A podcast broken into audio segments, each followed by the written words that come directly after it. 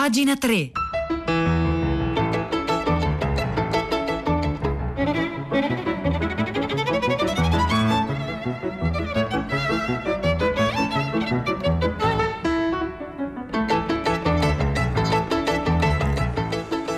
Buongiorno, buongiorno, un caro saluto da Edoardo Camurri e benvenuti a questa nuova puntata di Pagina 3, la nostra rassegna stampa delle pagine culturali dei quotidiani, delle riviste e del web. Oggi è venerdì 16 luglio, sono le 9 2 minuti e noi iniziamo immediatamente la nostra puntata ponendo a tutti noi una domanda eh, importante e anche dolorosa al 335 5634 296. Da che cosa vi sentite oppressi e da che cosa vorreste liberarvi? Questa è la domanda importante, difficile di questa mattina di pagina 3 che farà un po' da filo rosso, da guida alla nostra rassegna stampa. Iniziamo per l'appunto con una bella intervista di Marco Missiroli, lo scrittore Marco Missiroli, allo psicoanalista Vittorio Lingiardi, un'intervista che noi troviamo su 7, eh, il settimanale del Corriere della Sera da oggi eh, in edicola ed è un'intervista che parte dal fatto che eh, Vittorio Lingiardi ha pubblicato eh, per Inaudi un libro intitolato Arcipelago N, che è una riflessione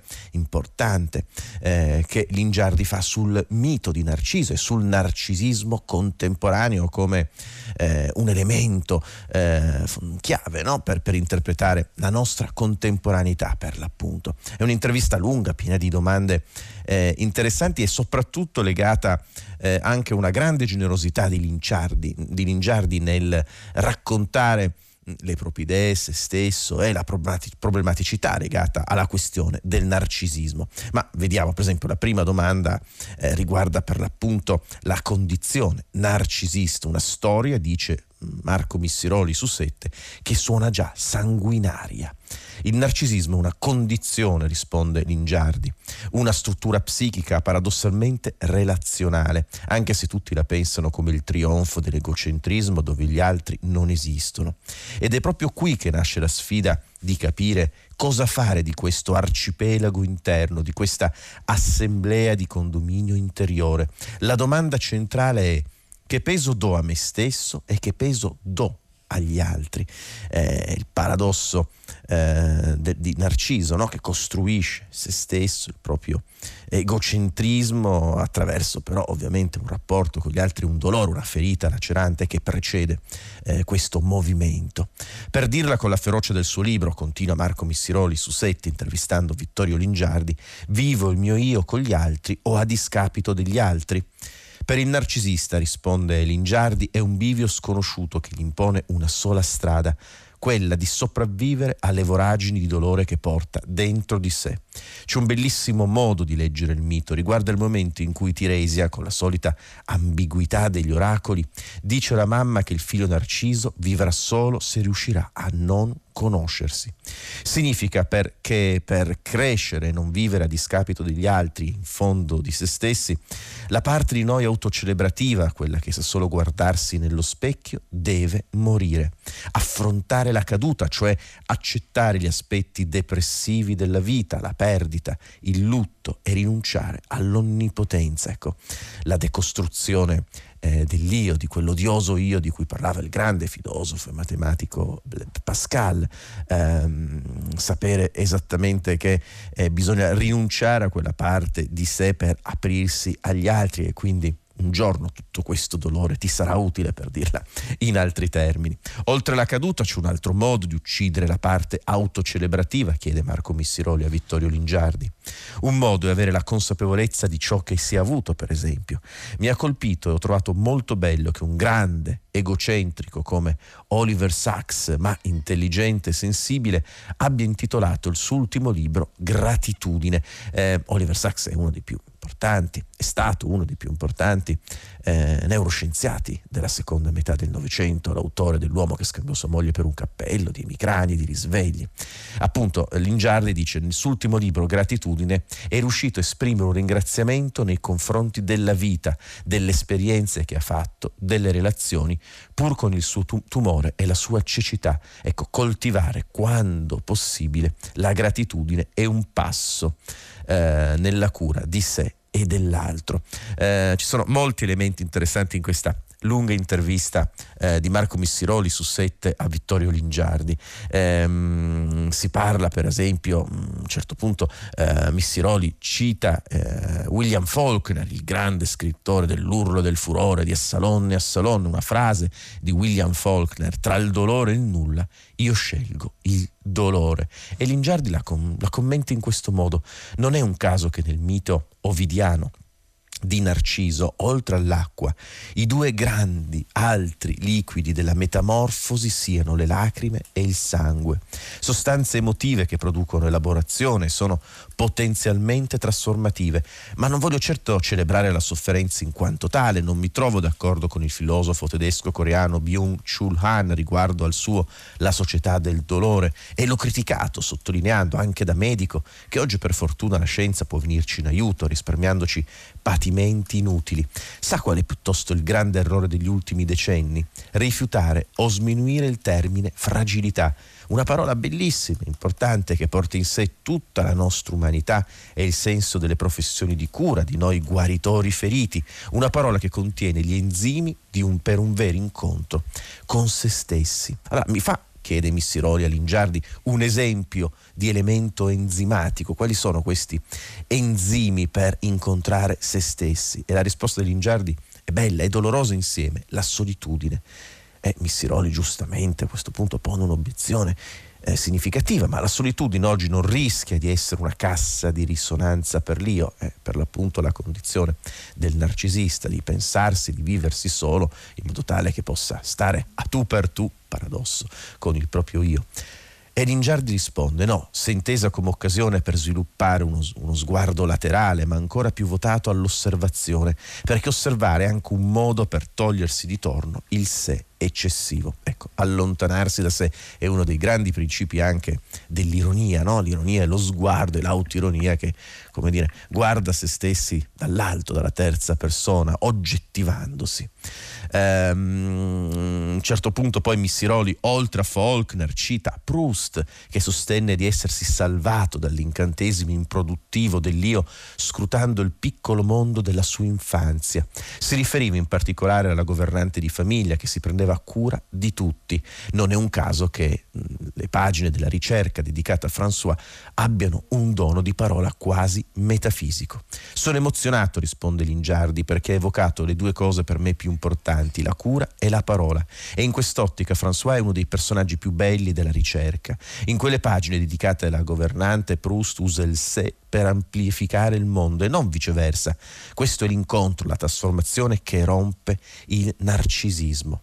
Eh, recentemente ho letto un libro di un altro di un filosofo francese, Pierre Zawi, L'arte di scomparire, che racconta la bellezza di vedere la vita degli amici che cenano, del figlio che dorme, quest'idea di vivere dentro il contesto dei tuoi affetti sapendoli guardare anche da fuori, restare in disparte e osservare. Per esempio, mi piace preparare una cena per gli amici e quando vado e vengo dal tavolo alla cucina spesso rimango sulla soglia ad ammirare la conversazione che va avanti senza di me. Allora metto a fuoco che ci sono degli ospiti in una casa che potrebbe non essere la mia, che potrebbe essere una cena non preparata da me, che semplicemente c'è una casa che ha accolto qualcuno. Ecco, questo è uno dei modi forse, ed è meraviglioso questo forse finale, questo tentativo, questa apertura al mondo, all'osservazione che eh, Vittorio Lingiardi ci regala in questa bella intervista che poi prosegue lungo, io ve la consiglio, la si trova su sette, per l'appunto che ci consiglia a proposito eh, del narcisismo contemporaneo. Ecco, forse noi ci sentiamo oppressi dal narcisismo e vorremmo dovremmo liberarci dal narcisismo. Allora, questa mattina al 335 5634 296 scriveteci da che cosa vi sentite oppressi e da che cosa vorreste liberarvi.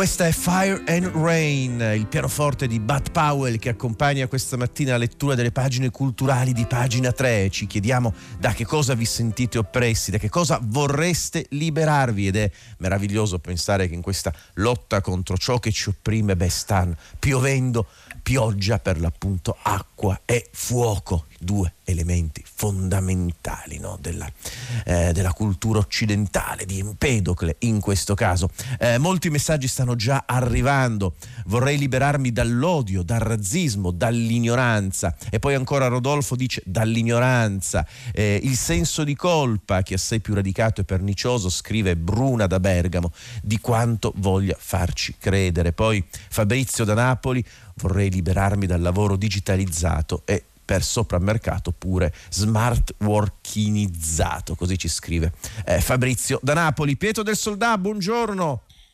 Eccomi Edoardo, buongiorno a te, le ascoltatrici gli ascoltatori di pagina 3. A proposito di pioggia che opprime, beh, noi questa mattina ci spostiamo eh beh, certo. in Germania c'è stata l'alluvione del secolo, così la chiamano i giornali tedeschi, che si è abbattuta in particolare su due Länder, il Nord Reno-Westfalia e la Renania-Palatinato. Eh, morto, un bilancio di vittime che è destinato a salire, che già di 80, alcuni già fanno, hanno altre cifre, poi quei 1300 dispersi probabilmente per lo più sono persone non rintracciabili, ma insomma è devastante quello che si è visto, eh, non era pre- stato previsto, eh, poi che altro colpisce si abbatte su un territorio normalmente, almeno visto da noi, eh, più capace di mantenere il suolo, di non uh, compiere azioni scellerate come spesso invece si fanno in tante zone dell'Italia.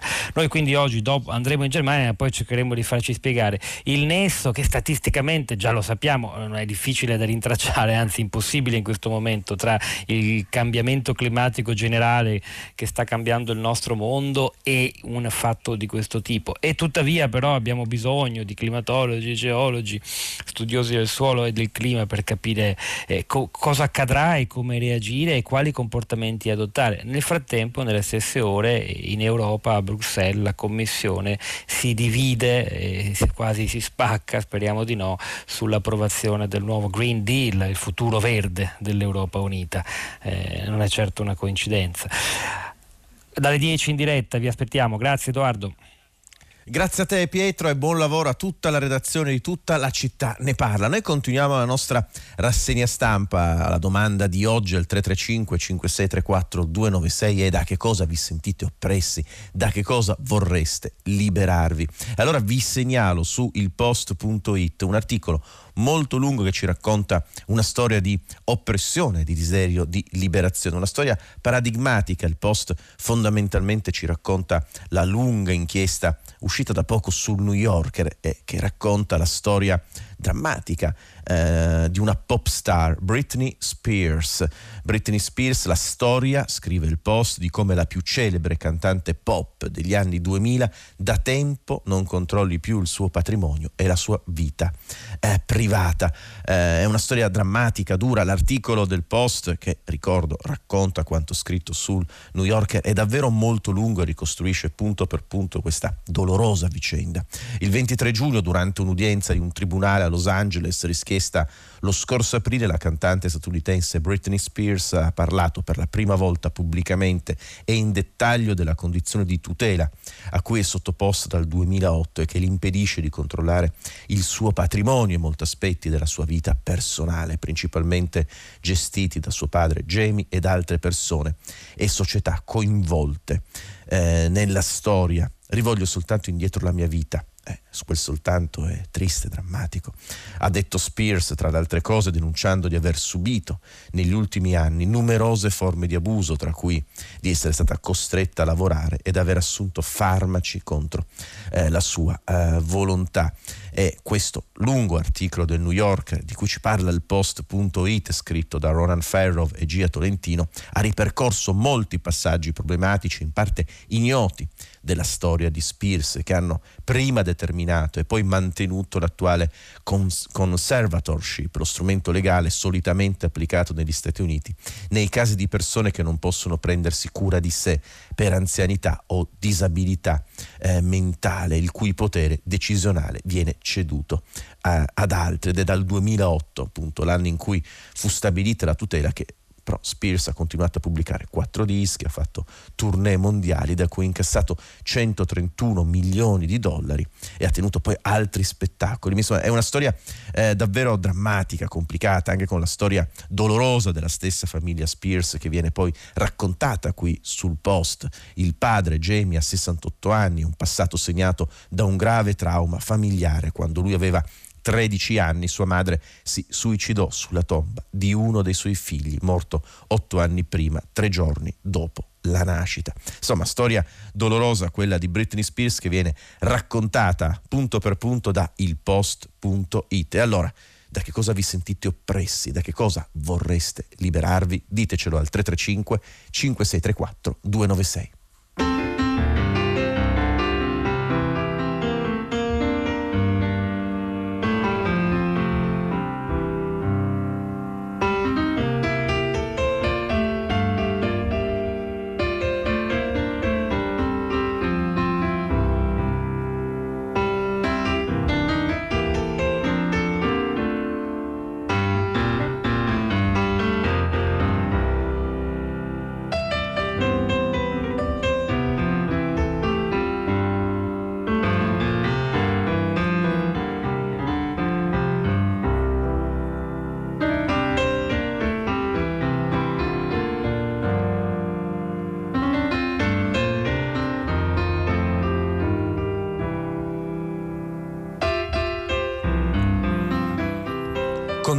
Continua a piovere Fuoco e acqua, Fire and Rain, questo è il brano di Bud Powell che accompagna questa mattina la lettura delle pagine culturali di pagina 3. Da che cosa vi sentite oppressi? Da che cosa vorreste liberarvi? Stefano da Foggia ci scrive, ormai Radio 3 può leggere il pensiero dei suoi ascoltatori come in otto e mezzo. La solitudine, la perdita di certe illusioni, senso, identità e ancora la solitudine e la solitudine, ci scrive eh, Stefano da Foggia. Antonia, mi sento oppressa e limitata d'assenza di giustizia giustizia e meritocrazia che rendono meno leggero ed eccitante il quotidiano. Questi due dei molti messaggi che stanno arrivando. Noi continuiamo eh, a lavorare questa mattina nella nostra rassegna stampa eh, partendo da questa idea di liberazione e da una parte di oppressione e troviamo oggi su Repubblica un'intervista molto bella di Leonetta Bentivoglio a una delle più importanti artiste contemporanee, cioè Marina Abramovic. Eh, fra l'altro appunto Marina Abramovic che eh, stasera sarà al centro di un, incorto, di un incontro organizzato al, dal Maxi di Roma nell'ambito eh, di un'esposizione sulle voci eroiche dell'ex Jugoslavia. La mostra include il set della performance Rhythm Zero con cui l'artista serba indagò i limiti del proprio fisico e delle proprie emozioni. Presentata allo studio Morra di Napoli nel 1974, prevedeva un tavolo con 72 oggetti, tra cui coltelli, forbici, catene, liquidi, cibi, fiori e una pistola carica. Tutto era a disposizione dei visitatori che potevano farne ciò che desideravano, anche inferendo sul corpo di Marina Abramovic. E questo è il racconto di quella performance incredibile appunto eh, che Marina Abramovic fece nel 1974 a Napoli è l'intervista, questa intervista anche piena di dolore, nello stesso tempo anche di lotta, di determinazione e di speranza. È un'intervista in cui Marina Abramovic, Abramovic raccontando quell'esperienza del 74, dice a Leonetta Bentivoglio su Repubblica, nelle sei ore di quell'evento io ero una cosa inerme e muta. Mi presi ogni responsabilità su ciò che mi sarebbe potuto succedere, incluso l'essere uccisa. Sfidavo il modo in cui all'epoca veniva recepito lo strumento della performance, svilito e disprezzato. Ero criticatissima, mi accusavano di essere esibizionista e masochista. A Belgrado si scagliavano tutti contro di me mentre io infrangevo i muri delle convenzioni. E allora Leonetta Bentivoglio chiede eh, a Marina Abramovic che cosa avvenne in quella storica performance. L'inferno. Risponde. Sei ore sono un tempo lungo che consente alle persone di abbattere le proprie inibizioni fino alla ferocia. I miei abiti vennero spezzettati, le lamette tagliarono la mia pelle e ci fu chi succhiò il mio sangue. Ero nuda, ferita e in lacrime. Mi spuntò una ciocca di capelli bianchi.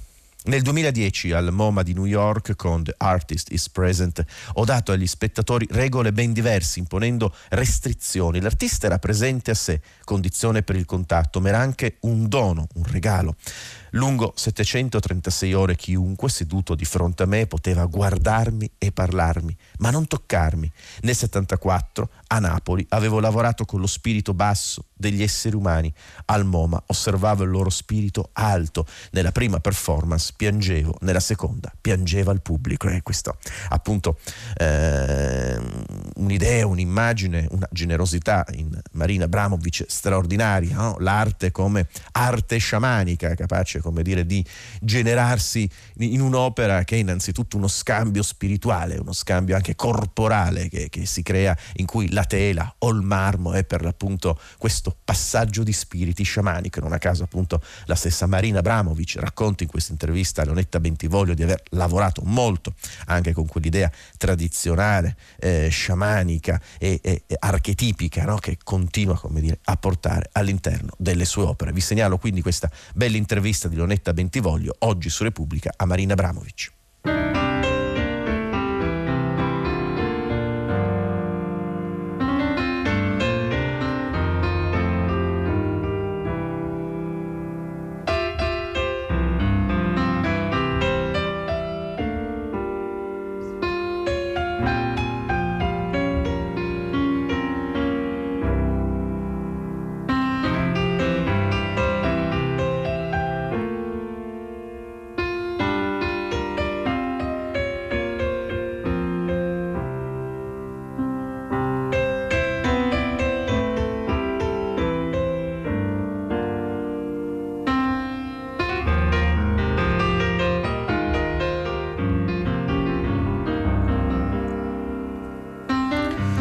Davvero molti messaggi questa mattina arrivano qui a pagina 3 mentre ascoltiamo Fire and Rain 1955, il pianoforte di Bud Powell. Vorrei essere libero dall'ansia di prestazione, scrive Angelo da Milano. Ehm, vorrei liberarmi dal rapporto ambiguo col mio capo, scrive Daniela da Torino. Ehm, io mi sento oppressa dalle montagne che incombono e vorrei liberarmi in un mare blu. Lo spazio, scrive Annalisa. Eh, la, la, la l'angoscia appunto di essere gettati in un mondo che è fatto così non, e non in un altro modo, per quanto meraviglioso. Liberarmi dal jazz scandinavo e dalla musica che trasmettono su Radio Treiso Radio, scrive Armando eh, da Grosseto. E poi Marien, Marinella, vorrei liberarmi dagli stereotipi di genere, dall'atteggiamento egocentrico delle persone. Poi Margherita, eh, no, Pier Emilia, scusatemi, da Santa Margherita Ligure scrive vorrei liberarmi da questo momento di grande confusione per la pandemia troppe opinioni diverse. Questi sono i messaggi che arrivano questa mattina al 335 5634 296 a proposito della questione da che cosa vi sentite oppressi, da che cosa vorreste liberarvi. Ecco, ehm, io vi segnalo oggi su Internazionale, Internazionale esce ogni venerdì e pubblica una selezione degli articoli usciti sulla stampa estera che la redazione di Internazionale ritiene più interessanti. È un articolo quindi di Hélène Juan uscito su Le Monde. Eh, intitolato Le radio d'assalto in Quebec e ci racconta quindi alcune emittenti radiofoniche, e in questo caso canadesi, ehm, che veicolano odio, oppressione, paura, rabbia e che quindi opprimono, limitano eh, la libertà di ciascuno. Ed è una moda, come dire, mm, piuttosto diffusa eh, nell'Occidente che viene però raccontato molto bene da Hélène Juan su eh, Le Monde, eh, tradotto dal eh, internazionale. Quest'uomo è un pentito non perché abbia commesso un crimine o perché abbia accusato i suoi vecchi compagni mafiosi. La sua colpa è aver riversato per anni odio sulle onde radio. Per un decennio Stéphane Gendron è stato uno dei più seguiti conduttori radiofonici del Quebec. Di formazione avvocato, ex sindaco della piccola piccola città di Huntington, Gendron ha definito l'ex primo ministro assassino, bugiardo, imbecille, ha paragonato gli israeliani a nazisti dei tempi moderni, difeso la pena di morte, insultato una magistrata e bruciato in diretta una sentenza giudiziaria. Ero il classico uomo bianco arrabbiato, sintetizza Gendron, 50 anni. Per molto tempo i programmi spazzatura e l'aggressività sono stati la mia droga. I suoi capi lo adoravano, dicevano che portava una boccata di aria fresca ed era molto amato dagli ascoltatori. Erano tutti convinti che alla radio dicesse ad alta voce quello che nessuno aveva il coraggio di dire. Ecco, questo articolo di Hélène Join su Le Monde si apre per l'appunto con la storia di un ex conduttore pentito e nello stesso tempo racconta come funzionano queste radio, il successo che hanno e che sentimenti muovono e fra l'altro anche intimidendo tutti coloro che provano ad opporsi a questo codice linguistico violento perché appunto chi si oppone corre il rischio di essere attaccato dalle stesse radio e quindi di essere attaccato anche dai numerosi ascoltatori che cercano questa scarica di dopamina per la loro rabbia e la loro solitudine. Eh, davvero, eh, questa mattina la puntata finisce qui, finisce il mio turno di conduzione. Da lunedì prossimo ci sarà Nicola La Gioia che saluto caramente, tra pochissimo invece ci sarà Guido Zaccagnini a primo movimento. Eh, vi invito a tutti tutti a, a iscrivervi alla newsletter di pagina 3 per avere ogni settimana una newsletter che raduna tutto il lavoro fatto nei giorni precedenti. E questa mattina insieme a Giulio Savaltelli alla console, ad Angela Randini in redazione, a Cristiana Castellotti, a Maria Chiara Berane Callacura e a Fabiana Carobolante alla regia vi ringraziamo per aver seguito la nostra rassegna stampa e un ringraziamento profondo da me, da Edoardo Camurri per la intelligenza e l'affetto con cui ci seguite sempre. Lunedì prossimo, Nicola La Gioia, grazie.